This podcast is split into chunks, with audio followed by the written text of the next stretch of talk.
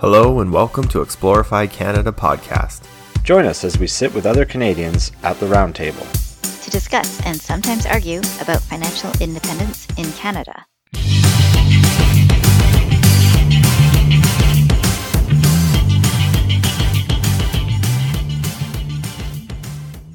Welcome everybody to Explore FI Canada. You're listening to the future of personal finance in Canada, and in particular, our three stories for Ryan, Money Mechanic, and Chrissy. So you've clicked on my story today, and I hope you sit back and enjoy it. I'm going to walk you through a bit of the timeline of my life and uh, to see where I got at the ripe old age of 29 to see where I am on my path to fire. Uh, I'm going to reveal approximately my net worth just to give you guys a bit of a lowdown on how I'm doing. And joining me on the podcast are my co host, Chrissy from Vancouver. Hey, Chrissy.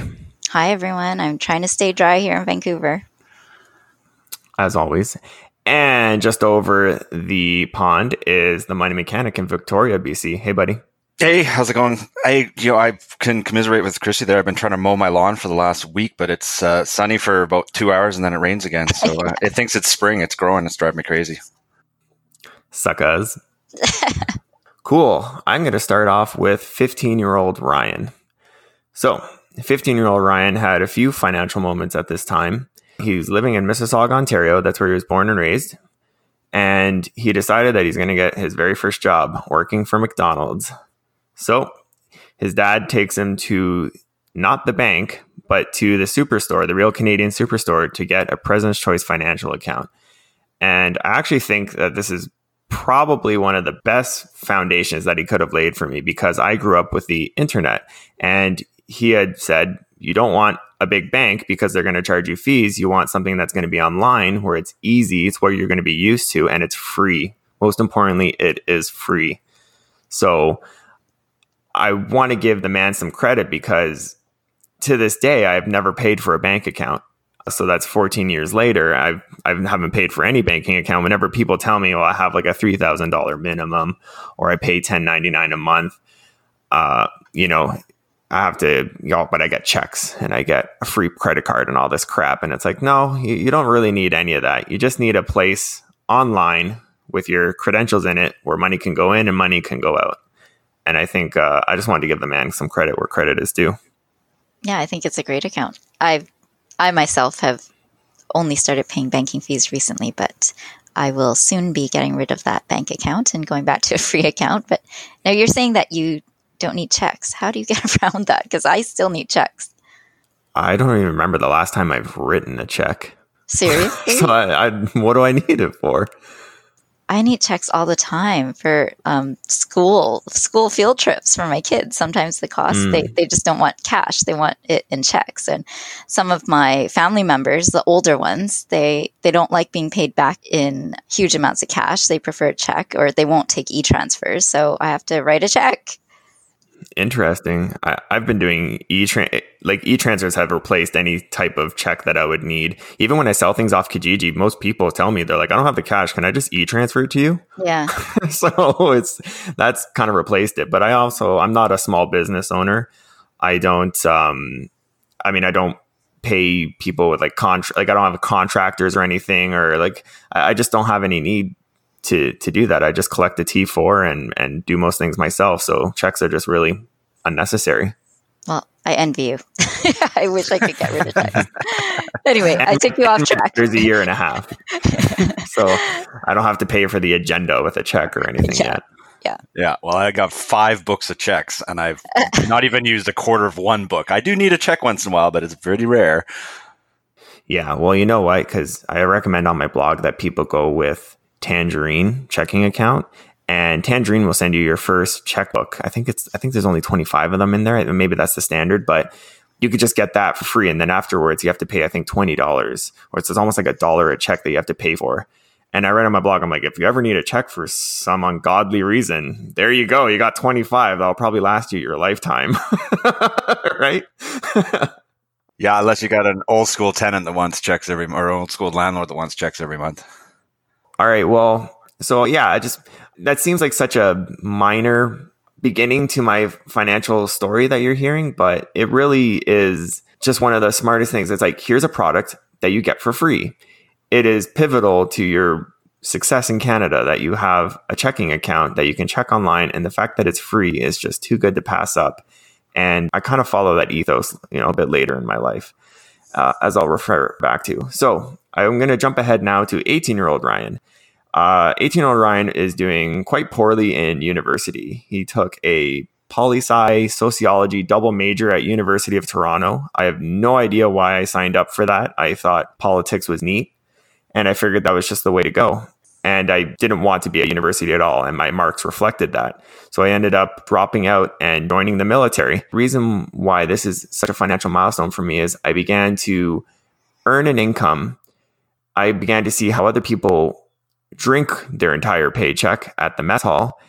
And I also got to learn that minimalism is one of the most wonderful things in the world. And I'm going to touch on the minimalism for a second here because in the military, you have to carry all your own crap everywhere. And as everybody knows, particularly any army brats listening, that you have to move all the time. The military doesn't just keep you in one place for 20 years. That just doesn't happen no matter what sector you're in. So you have to keep moving over and over and over again, which means you have to pick up all your crap and move over and over and over again. I, I was in for three years and I think I moved maybe 17 times. Wow. Yeah, just from being posted, I was posted to at least four different bases. I was sent away on assignments while I was waiting for my training as an intelligence operator. So I'd go to a Iqaluit for a month and then I'd go to CFB Valcartier, you know, and, and role play as a burn victim. So they were training firefighters and medics there. So they just like spray painted, you know, flames onto me or like burn marks onto me. And then I would just, I would, I would cry. Actually, I will say, just quick sidebar, that was one of the funnest freaking jobs in the world. There was two amazing jobs I've ever had in the military, and they were both actors. One where I was pretending to be dying from uh, smoke inhalation, and the second one where this one was in CFB Borden, which is just north of Barrie in, in Ontario, and I got to be an actor for the police academy. I knew this was the job for me when they dropped cleats on my lap and said, strap these on. You're going to try and outrun the police today.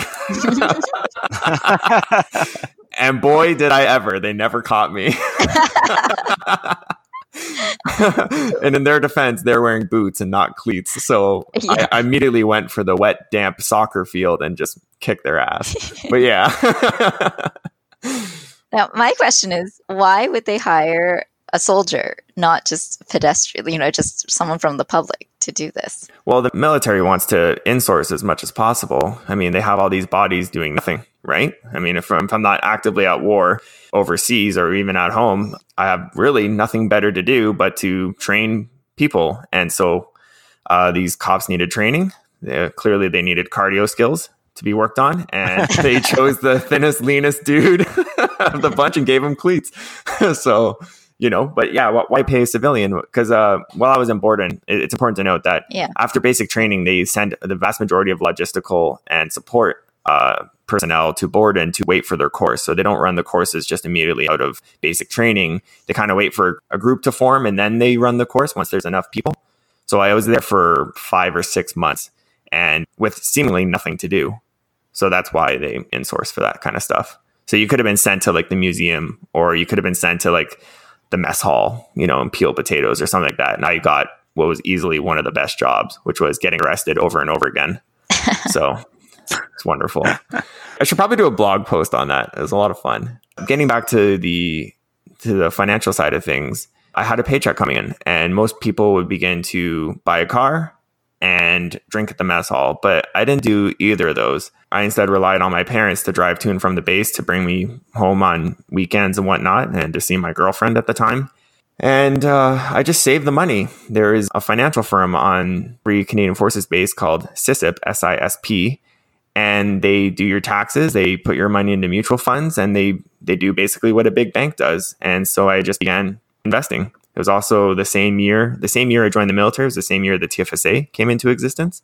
So I started that bad boy up and away I went investing. So did you have choices of what to invest in there or did they just put you in like did you have a risk assessment and and you said, you know, conservative balanced or growth and how much risk you had depending on your age and off you went? Did they have give choices? Exactly. They, I mean, the choices they gave were confusing, but they did go through the risk tolerance. And I said that I'm just saving for, for a home and I don't suspect I'll buy a home for another five or 10 years. So they gave me a high risk tolerance, which was fine. I don't have any argument with that.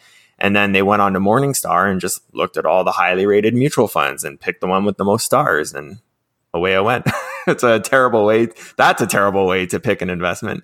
Um, yeah. because you're going off of someone else's research and not actually any like, you know, empirical long-term data. You're just going off of some dude who says, this is a good one. Look at the short-term results. Can't go wrong. Yeah. Okay. So I, I guess I was wondering whether they had actually already picked out a group of funds that they had that they just a lot of the retirement planning for companies. It's just here's your group, here are your choices. This is all you get. There's one, two, three. Choose which door you want. Mm-hmm, mm-hmm. And and I will say, like to the credit of SISIP, the financial firm, and any um, military personnel listening, is I don't believe that the woman who was helping me, who worked there, I don't believe she was on a commission. I'm, I'm actually fairly certain I remember her saying she doesn't get paid by selling me stuff. She's paid by the government to help people in the military get their finances in order because so many of them live paycheck to paycheck. Mm-hmm.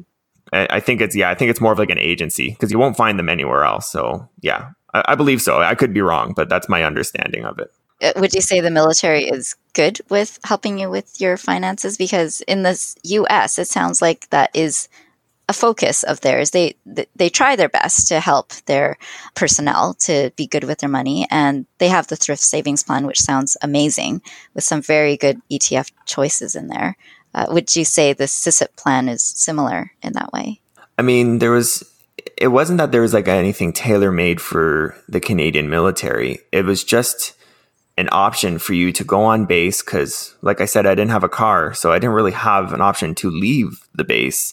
If i wanted to leave the base um, i'd have to go into a town that is maybe 10 or 15 kilometers out which is fairly unrealistic to get to without having to pay a cab. So it was just an option for guys to to be able to to just go and talk to somebody if it's all they have then i mean that's all i had is all i knew so i just started doing that but yeah, there's no like military, you know, RSP or anything like that.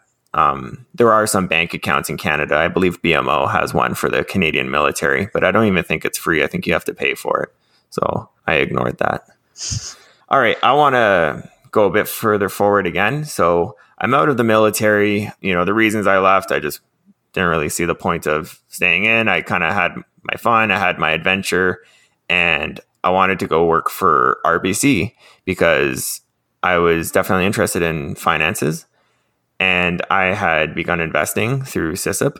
And my buddy of mine, a family friend actually, was a bank manager at an RBC and he only had a high school diploma. So I knew it was possible that without any type of formal education that I could rise up through the ranks of the bank and begin to establish myself a career. And, finances was something that I was uh, becoming very, very interested in. It seemed the natural path. However, I was a teller at RBC, I think for only about a year. And the commission structure for a teller, uh, first off, there is a commission structure for tellers, and I don't know if people know that. So, the teller's number one job is to get your butt into the seat of a financial advisor. So, somebody, uh, once they're in the room, they, they pretty much have you, right? Because you've walked into the room willingly and you're going to leave with a TFSA with monthly contributions and yada, yada, yada, you know, all sorts of other insurance products and all that crap, right? They're going to sell you on as much as possible, but the job is just to get your ass into their seat. And it's harder to get people who are just coming in to replace a debit card to to get them into that room so they can sell them a product. And I struggled a bit emotionally, or I guess uh, like philosophically, with people who are coming in, and I could see that they didn't really have a penny to their name. They were deeply in debt, and then it's coming up with sales uh, rewards, you know, saying this is rewards for me, saying, hey, you can make a unit if you up their credit limit on their credit card. Or they could save on their annual fee of their credit card if they just up to their bank account. Like you should refer them to the financial advisor.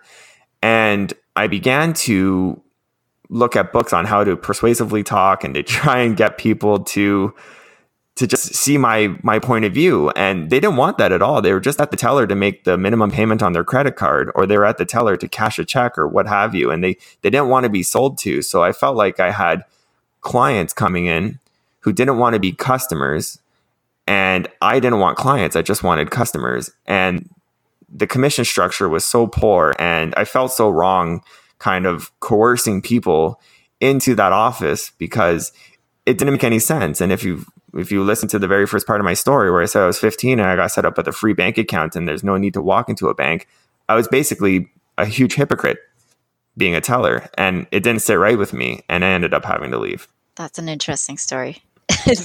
very revealing about what goes on behind the scenes at a bank. Yeah, I, I, guess so. It's it's not that they're inherently evil. I just think that it's just inherently bad financial practice to go into the bank and to try and get advice from people who are at the bank because they don't have your best interest at heart. You have your best interest at heart. How many times do you hear it on any of the financial independence podcasts or blogs that no one cares more about your money than you? And the moment you begin to outsource tasks like investing or even just paying for things with a check, as we've discussed, and, and a multitude of other financial services that uh, you may need or want in this world, you can do it all for free and you can do it all yourself. So to outsource the task to a bank is a very expensive choice. Well, without naming any names, I've been at one of the big banks for most of my life. When you hear my story, you'll hear when I set up an account there. And just from my my personal experience, just to relate to your experiences, that I've never ever felt sold to in my particular bank. So it's interesting to hear that um, that perspective from you, and especially to get from the sort of behind the scenes side, because obviously I've never experienced that. So I've never felt that it's cost me a lot of money to be with my bank. So it's interesting. I wonder if there are just differences out there, and, and I totally respect the choice to go with mm-hmm. with free banking because there's just so many good options now that it just makes sense. And I, I would have to agree. I've had the same experience as Money Mechanic. I have never felt like I was sold to ever, and I use tellers on a somewhat regular basis. I'm not sure how I need to go into the bank as much as I do. I, I just same as you need yeah, exactly. I just somehow need to like depositing a U.S. check, stuff like that. I just have to go into banks a lot for things like that. Anyway, I have not felt sold to, and I know the pressure behind the scenes because I and I will talk about this in my own story. My mom worked for a big bank and I still bank with that big bank. And she had these quotas she had to meet as a personal banking officer. And it was high stress, high pressure. And she also had that difficult time to balance her clients' needs with what quotas she had to meet. And most of the time, she chose clients, and that would get her in trouble. And it was hard for her, and it was hard for me to have to see her go under that stress. And if she was still alive and working today, I think I would have to be trying to convince her to quit because I, I just don't agree with all of that. It's, it's so bad for everyone involved in that system. Mm-hmm. Yeah, I mean, every week I was pulled into my manager of client care, which was the teller's boss, and they would print out my sales reports, and I'd have one unit or two units or something like that. And I had to have four a week. I had to. So they were telling me, they're like, you're failing at your job. You're not providing our, our clients with proper advice because more and more people should be coming in and, and signing up for stuff. And then even one time they handed me a list and they're like, you can cold call these people to try and get your your sales up. And I told them, I said, I work at a bank, not or like I work, work I work at a branch, not the call center. I was like, I'm not calling people. Are you nuts? right? You know, and yeah. and just for fun, I started to go through all their all the information. So they give me a client, they'd have a what's called an SRF number, which is like a nine digit kind of unique code to their thing. So I'd look it up. And all these people were the exact people I was describing. They had no money at least not at RBC. They had nothing. They had credit card debt. They had a check or a checking account that was either at zero, ten dollars, or overdrawn. It was never anything above fifty bucks. And they wanted me to cold call these people and tell them that they had an up, like they, they could up the limit on their credit card, or that they could sign up for a more all inclusive banking package and get that credit card that they should have no business owning in the first place, and then start waiving the annual fee on it. And it's it felt wrong to me. And maybe I'm on my high horse here, and I, perhaps financial advisors and people who work for the bank are listening to this and say, you know, you kind of have to ignore all that stuff, but I couldn't. it wasn't for me. I didn't feel comfortable whatsoever trying to coerce people into financial products. There was a guy that came in one day and he said, I've had enough with TD or Scotia, whichever one, right? And he said, I want to sign up for a banking uh, package here. And I said, Well, what do you need? And he says, I just need unlimited checking. I don't need checks. I don't need anything else. I just want unlimited checking. And I said, Dude, that's $10 a month, or you can go to President's Choice Financial for $0 a month. And at that point, I was like, I'm never going to get a sale because I won't even take the free ones that come my way because I thought I gave him the best advice, which was to not mm-hmm. sign up with RBC or whatever. Good for you. What did he decide? He left. He said, thanks, homie, and then walked out. Perfect. right? You know, they're like, what that guy want? I'm like, oh, he wanted change for the bus. yeah. you know, so yeah. Anyways, it it never sat. I, I don't like working there. I don't like bringing my money to some of the big banks, and it's not because again, I, I don't think they're inherently evil, and I don't shame anybody for working for the industry or for having their money in a big bank.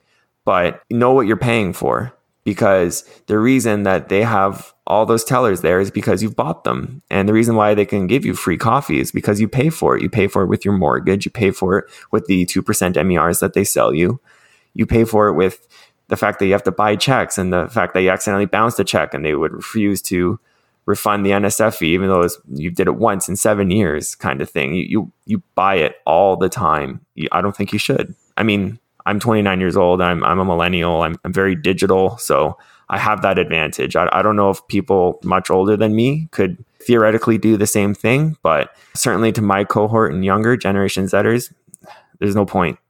Save yourself the trouble. All right, next. Moving right along. Moving right along. Okay, so I ditched my job at RBC and I decided to go work in a warehouse. So I'm 25 at this point. I learned how to drive a forklift and I'm moving boxes. Again, I don't have any university degree, so I can't apply for any type of super cushy office job or uh, anything that requires a four year honors bachelor's. I, I, just don't have that qualification. And I had wondered, you know, if this is going to hold me back or if there actually is a high paying job out there for somebody without a degree. And I can already hear Money Mechanic just whirling, being like, um, the trades, hello, I'm a mechanic. But I wasn't, I'm not a particularly handy person. And I just don't get, I mean, I, I can put together stuff from IKEA like f- fairly decent speed, but otherwise, no, I don't know. I'm just not that great with stuff. And I thought that there must be another way. And it occurred to me when I was driving a forklift and loading some trucker's trailer that he was just on his phone farting around. And I stopped and I said, Give it to me straight, man. How much money do you make an hour? And he says, 20. Why? And I was making 14. And I realized that the dude on his phone was making $6 more an hour than me. And it's because he possessed a skill. He possessed a skill that not a lot of Canadians want, which is to drive a tractor trailer. In Ontario, it's called an AZ license. So it dawned on me that I could get myself an actual skill. Not that driving a forklift doesn't require skill, but it's not skilled labor really to the eyes of any employer. Almost anybody can drive a forklift, much like almost anybody can drive a car, but driving a truck wasn't the same story. Most people couldn't drive a truck or they didn't want to drive a truck or they're too afraid to drive a truck. I realized that that was that was it. $20 an hour for this dude to be on the phone. Imagine if he was doing real work. How much money would he be making then? Because he's just standing there doing nothing. it was just, it boggled my mind, right? I couldn't believe it. And it was because his license says AZ. And so I immediately signed up for a truck driving school. It was at an actual trucking company. And they told me when they signed me up, they said, listen, you're not going to pay any money now. You're going to go out for four hours of driving and you're going to decide if this is right for you. And if it is, then you'll begin paying us for the tuition for the school. It was about $6,000. And I said, okay, that's that's awesome. That's sweet. And I was like, but I don't have my learner's permit or anything. They said, you don't need it. As long as you have a full G license, this is again Ontario, as long as you have your full regular card license and you have no restrictions on it and no accidents, no tickets, you can be behind the wheel of a tractor trailer. You just need someone who's a qualified teacher to be there instructing you. And so you'll get four hours for free and just let us know what you think. And so I did it. And I loved it. I loved that I could just be on the road. I pictured like, as soon as the guy wasn't going to be there with me, I was basically my own boss. It was almost like very entrepreneurial to become a truck driver, even though I'd be working for a company. And the other fantastic part about this school that I was at is that they were owned by an actual trucking company that did long hauls to to Montreal. They do it to New Jersey. They do it all over the US. And they told me the moment you graduate, you have a job. Like you start Monday. If you graduate on Friday, you're coming in for Monday to make some money. And I was absolutely thrilled at this prospect. And so I did exactly that. I started on Monday and I began making money, but it just wasn't good money. It, the company, while I do think that they they're a good employer to work for, they just didn't pay that much money. It ended up not being an hourly rate. It ended up being uh, what's called by the load. So I would take a trailer to a company and have it unloaded, and I, they would pay me twenty two dollars, and then I would bring the empty trailer back to the yard, and they would pay me eighteen dollars. So it's forty dollars. But sometimes that work took four hours, and then I'd be making ten dollars an hour. And because it was piecework, there's no there's no overtime, there's no there's no getting some sort of hourly wage or trying to get compensated. You just you make the money when the product gets moved, whether it's an empty trailer or a full trailer. So I wasn't making a lot of money and then I decided to go online because I knew that there had to be opportunity. Nobody wants to drive a truck in Ontario, especially nobody wants to unload the back of a truck in Ontario. This is why people hire movers. And it's why all these restaurants uh, don't have their own fleets. They just outsource it to another company. And I began what's called food service, which is showing up to a Burger King, pulling out the ramp of a trailer, and bringing in all their Whoppers and fries. And I did that. And that was where I began to make real money. So being in the military and working for RBC and working at the warehouse and then working uh, for this first trucking company, I probably never made more than 40 grand a year. But doing food service, actually bringing in the product that nobody else wanted to do in the dead of winter at 3 a.m. in the morning, not nobody wants to be caught outside of Starbucks bringing in cups it's just not a desirable job. And so they paid big time for it. And I began to make about, on average, $40 an hour. And it was the first time I've ever made six figures in my life. That's a huge increase in pay. Mm-hmm. Huge. Mm-hmm. I did a lot of overtime. I worked on average 52 hours a week. I agreed to go to downtown Toronto, which they paid another $25 a day, a day just to go there. And wow. the one of the best part about it, it was piecework again. It was not hourly, but the beauty of that was when you were done, you were done. So the moment I left the distribution center with the truck, I made my money. You know, I get paid maybe 300, maybe $350. I already made my money. The only stipulation was I had to bring back the trailer empty. So everybody was going to get their food come hell or high water. Didn't matter if there was a blizzard outside. Didn't matter if a deer hit my truck. it did not matter they had an obligation to the customer. Starbucks wasn't gonna wasn't gonna stay closed just because they didn't get their coffee. I had to bring it, and uh, they would dock my pay if I didn't deliver all my stores. So it really kind of shifted my mindset into overdrive. It was how can I do this more efficiently? How can I work on the certain routes that I've been given, and how can I how can I adjust them? So I I began almost obsessively planning my days ahead of time and being able to get the most perfect route. So instead of working 12 hours for $350, I was working eight hours for $350. And it really kind of built that entrepreneurial spirit that I can figure out a solution to anything and make it work for my financial situation. That's essentially my career now. So I, am still a truck driver. I still work in the food service industry. I did end up switching that job for another one that pays hourly, um, simply because uh, with the first food service job I got, when you won, you won. So, like I said, when you worked eight hours and you made a cool $350, you were feeling great. On top of that, you got $25 for going to downtown Toronto. Um, maybe I did something else and they paid me a bit extra. I mean, I could earn some real coin, but when it stunk, it stunk. If there was traffic on the road, if there was construction crews and I got blocked for two hours, I wouldn't get paid anything. It was literally zero dollars in my bank account. So it just ended up costing me a lot of money. And when things cost you a lot of money, it costs you a lot of stress. And I ended up becoming very, very stressed at that job. Like I said, I had been obsessively planning my routes over and over and over again. And it begun to take over my evenings. So I wasn't even at work. and they would send me what I was going to do tomorrow via a text message and I would say, no, no, no, you, you, you've put a store here and it shouldn't be there. That's going to cost me half an hour. And I'd get on the phone and have them switch it around. And it's, you come to this point where it's like, okay, do I want, do I want to be a truck driver 24 seven or do I just want to do it kind of nine to five and just have my evenings and weekends to myself?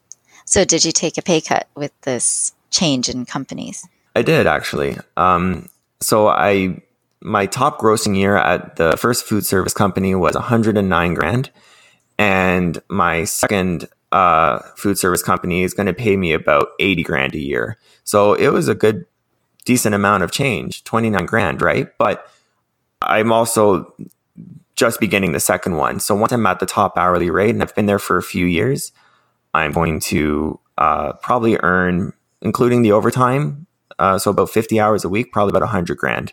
And that's because I'm, I'm doing a job nobody wants to do.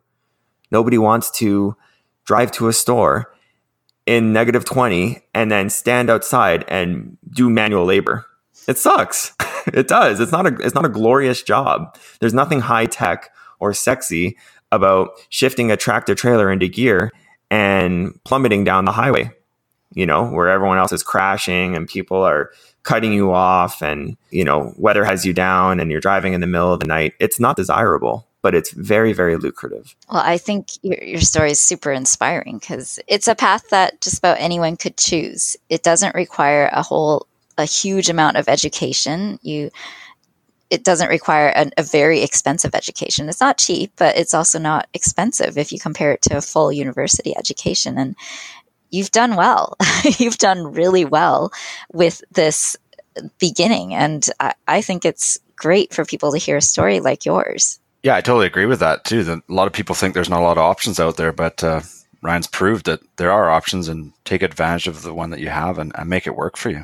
And one last thing on it, because I do want to get to other financial milestones in my story, is that when you follow your passion blindly, you'll typically not make a lot of money. But if you follow opportunity and bring your passion with you, you can make a lot of money. So I have this very entrepreneurial drive, but I've never owned a business for myself. I've never been a contractor. I've always worked for another company, but I've brought that drive with me and it earned me 109 grand in what was my second year of truck driving in Canada. That's a hell of a lot of money. And I did that with $8,000. That's it. Yeah, it's a great return on investment. So tell us, what did you do with all that money? well, I ended up moving from Mississauga, where I'd always been, and I uh, decided I didn't want to rent anymore and pay someone else's mortgage, which is uh, another topic for another time because that's such a stupid statement. And I decided to buy a home in Kitchener, Ontario, which is where I'm podcasting from right now. My wife and I looked high and low for a place in Kitchener that met both of our criteria. And my wife really wanted a detached home. She wanted the suburban upbringing that she got and that I got. And I was definitely leaning towards a condo. I didn't want to own a lawnmower or a backyard or to have to take care of plants or anything like that. I just kind of, I, I, didn't want a yard at all. I, I wanted the condo life, but my wife didn't want that. I compromised. I said, okay, we'll look for one, but I don't want to spend a lot of money. And I had certainly had the income to finance a home that could cost you know six hundred or seven hundred thousand dollars in Mississauga. But I put my foot down and I said, we're not going to live here if that's what you want. We have to look elsewhere. And so Kitchener had many homes, you know, in Cambridge and Waterloo and all the surrounding areas here. They had homes from two hundred grand to five hundred grand to seven hundred grand. And there was this great happy medium that we found for 315 grand in this beautiful little suburb in Chicopee Hills in Kitchener, Ontario. And, and that's where we ended up going. And I call this local geographic arbitrage. On our episode five with Millennial Revolution, I had talked about this and I said rather than swear off home ownership entirely, I decided to just pool my resources into something that was actually affordable. Housing is not very affordable in Canada, but it is if you're willing to relocate. And I was willing to do that. And my wife was willing to do that. That was our compromise. So we ended up buying a place, like I said, for 315 grand. I just want to ask because I'm in that position where I live in an expensive area in an expensive suburb and I don't want to move because our family is all here. So, how did you and your wife handle that? Are you not that far from family that it's a reasonable distance to commute if you want to see them? No, the commute is about 45 minutes if we want to see them. And we don't we don't see them um, every week or anything like that. So it's it wasn't a huge issue for us. I, I don't think that I don't want to sound, you know, awful, but my family is not as important to me as what a lot of other people would hope it would be. But it, it's simply not. My my family to me is my wife and my daughter. I don't really consider my extended family to to be the be all end all and I have to be close to them. We just don't have that type of close relationship, you know, like we did when we were kids and we were all living together. Since I joined the military at 18, I had kind of exited the family life and went, you know, kind of on my own and had to take care of myself. I had to pull up my own diaper and do my own laundry. And I kind of just grew up and I I wasn't just in my family anymore. And your wife is in the same position where, well, 45 minutes I think is totally reasonable. It, it, takes me about 45 minutes sometimes to get to see my family in Vancouver. I'm not that far, but sometimes it takes that long. Geez, are you driving 20 or what? you don't understand the traffic over here. it can be. Bad. I live near the 401. You guys don't understand the traffic that's here. I've heard I've heard about this legendary 401 many times. yeah, with my newfound high income, the first thing I did was buy a home. Uh, the second thing I did was uh, procreate. So, what a nice word to use, huh? Both expensive options. that's right. That's right. I'd always been aware of Mr. Money Mustache and Million Dollar Journey. Those were the two financial blogs that I checked in from time to time, but I never subscribed to the RSS feed. I never had them bookmarked, but if I saw an article would come up every once in a while, I'd click on it and have a read. I was interested in personal finance after all. When my daughter was born, a light bulb went off inside my head, and I thought, oh my gosh.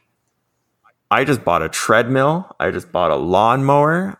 I just bought a pressure washer. I got all this crap that I just bought for my home. And I began, I realized I was filling up my home. We bought a three bedroom, three bathroom for two people.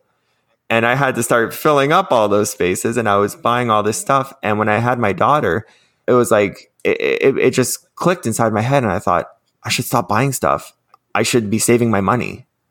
And it was, it was almost like I had like a like a your life flash before your eyes kind of moment, and it was just oh my gosh, Mr. Money Mustache's articles now all make sense.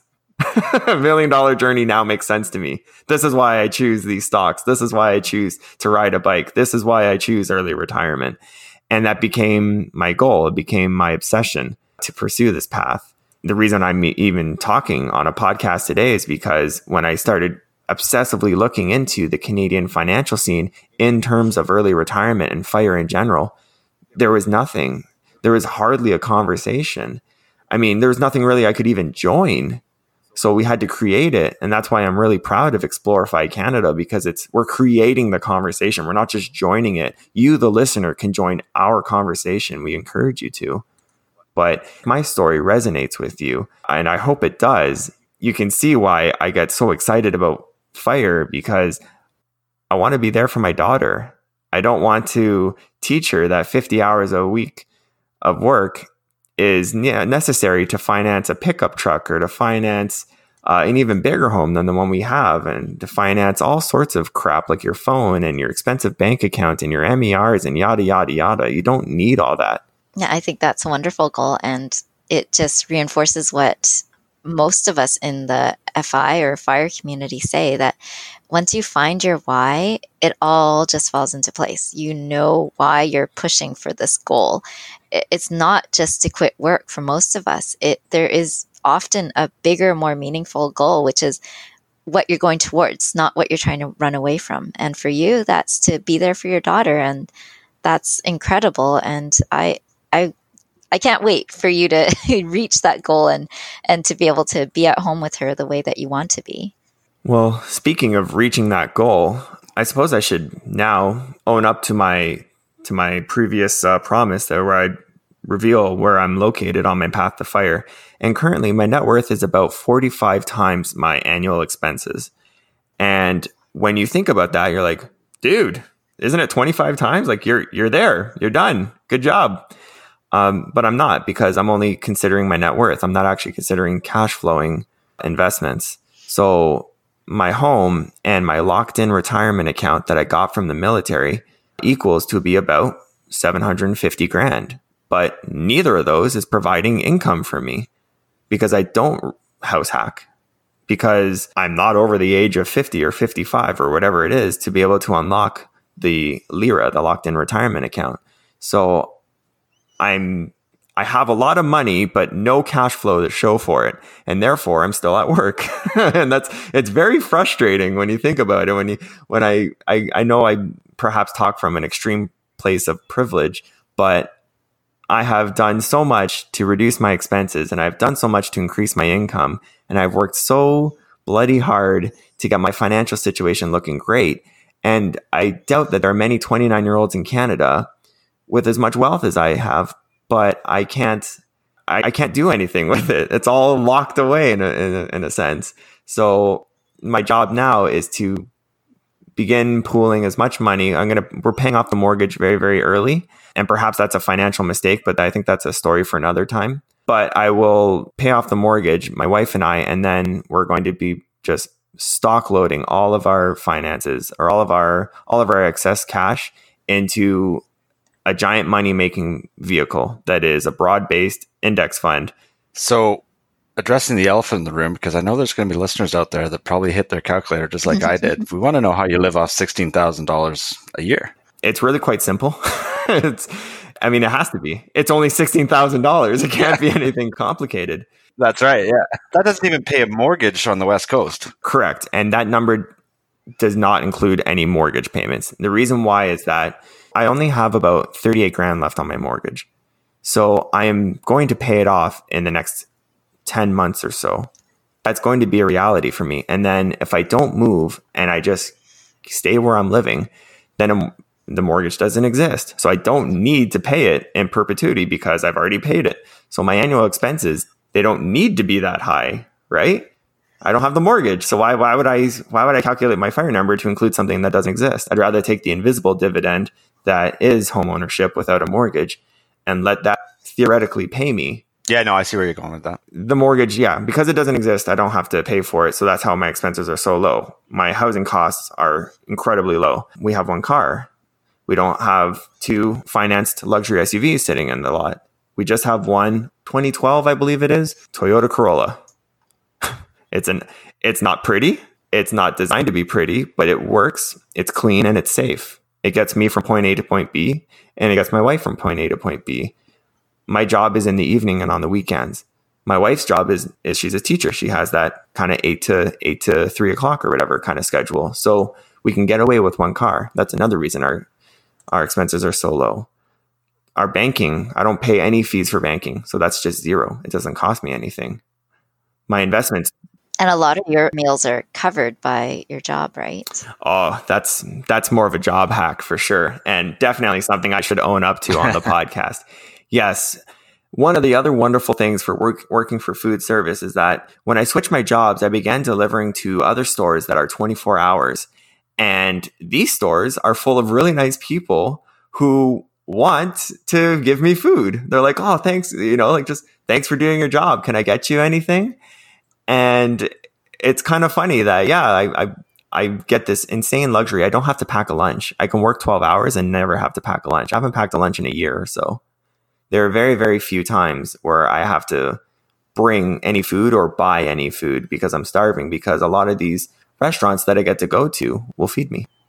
It's really quite a bonus. It is. Also, you got the, the major hacks all down there: the house hacks, the uh, the car planning, and and food too. That's awesome. Plus, you know, I got my phone hack as well. I got my public mobile, and I started my blog and my and our podcast that we all share together. And I'm trying to refer enough people that it cost me zero dollars. So when you stack up all these very, very simple ways of living, it, it's inevitable. Like I, it's not that I aimed for 16. I set that as my budget and then I did everything to try and crunch the numbers down to that. It's just, that's just a number that has ended up coming out. right? It, I, I didn't know if it was going to be 20 right. grand. I didn't know yeah. if it was going to be 30 grand. I remember a while ago, Chrissy, you posted on ChooseFI Canada and you said, is it realistic that most Americans live on 30 grand a year. And, you know, when you do the conversion and, and factor in that Canada is a bit more expensive, we should all be living on, you know, 40 grand a year as a mustachian level. Isn't that true? And I don't think that 40 grand a year is an unreasonable target for anybody pursuing fire in Canada, but it certainly is a lot less efficient than the game plan that I have going forward. My game plan is to do everything from you know switching to public mobile as I did, and to stay on top of my insurance and and slash those expenses. I mean, I don't have life insurance.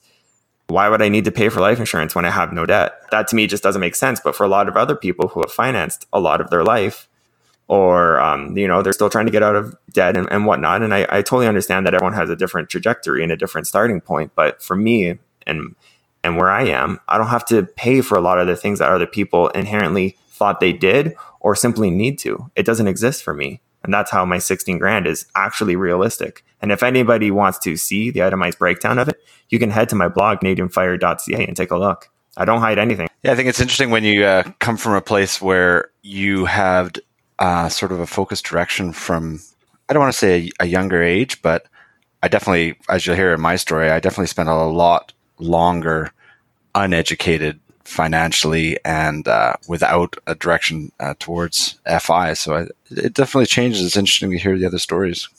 I do want to say, and I, I've addressed this before, but you know, fire has a very inherent age bias to it, but it's that's kind of all in your own head though because as John from Choose a ChooseFI always says, you don't know what you don't know until you do, right? So if you're 40 and then you just discovered fire is something that you want to try and achieve for, you don't have to hear, you know, Ryan's story on Epic and go, oh, well, he's young. He was set up for it. He, you know, he, I mean, he was set up with a free bank account for crying out loud kind of thing, right? Like he, he grew up with, with computers and whatnot. So it's just easier for him and therefore it can't be for me, right? I've never said that anything was easy. And I certainly don't think that people back then had it easier. I actually think it's the opposite. I think people who are older have it much harder. You have it much harder because you've been living the same lifestyle over and over again. You have it much harder because you've had to learn different technology and you've had to break away from social norms, which was harder back then. But now everyone's on their laptop in their basement, just like me and it's easier to break out of these social norms. It's easier to find free things to to do and see and, and whatnot. And it's just it's definitely an advantage having time on your side, but it's not a barrier. It's not a barrier to entry, in my opinion. No, I've always said that just making the first change in a you know living intentionally and uh, being mindful of your spending it doesn't matter what age you are you just start doing that and it pays dividends right away mm-hmm. Truer words have never been spoken. Well, guys, do you have any other questions for me? Do you, uh, do you have any other fact checking that we need to do or what? No, it's uh, it was interesting hearing your story and uh, learning a little bit more about your path and how you got to where you're at. Excited to hear uh, follow along as you go forward. Yeah, definitely. I think there's a lot of a lot of blog posts and a lot of more podcast stories that could probably come out of, of what I've said because, you know, I've intentionally left some things vague and there's some things that I would like to go in more depth with, but, you know, we do have a time limit here and I don't want to go over an hour. So, uh, I'd like to thank everybody for listening and to listening to my story. And if you haven't already, make sure you give Chrissy and the Money Mechanic a listen as well, because we're going to have all these stories up at the same time. And I hope that this is inspiring. And if you want to connect with me in particular with my story, you can email me at CanadianFire1 at gmail.com. That's the number one. And if you want as well, uh, share your story out loud. Uh, anywhere you you find us and anywhere you spread the fire. That could be in an email to us. That could be on our Facebook page. That could be in ChooseFI Canada. Anywhere. We, would love to hear it and to connect with people. Thank you, everyone, for listening. Thanks for listening. You can find all our show notes at explorifycanada.ca. Do you like what you're hearing? Help us grow by sharing this show with friends and family. Please subscribe and leave us a comment or review on your favorite podcast directory. You can also find us at our own blogs figarage.ca, canadianfire.ca, or eatsleepbreathefi.com. Our music today was provided by Purple Planet. We'll be back with another episode soon. We'll talk then.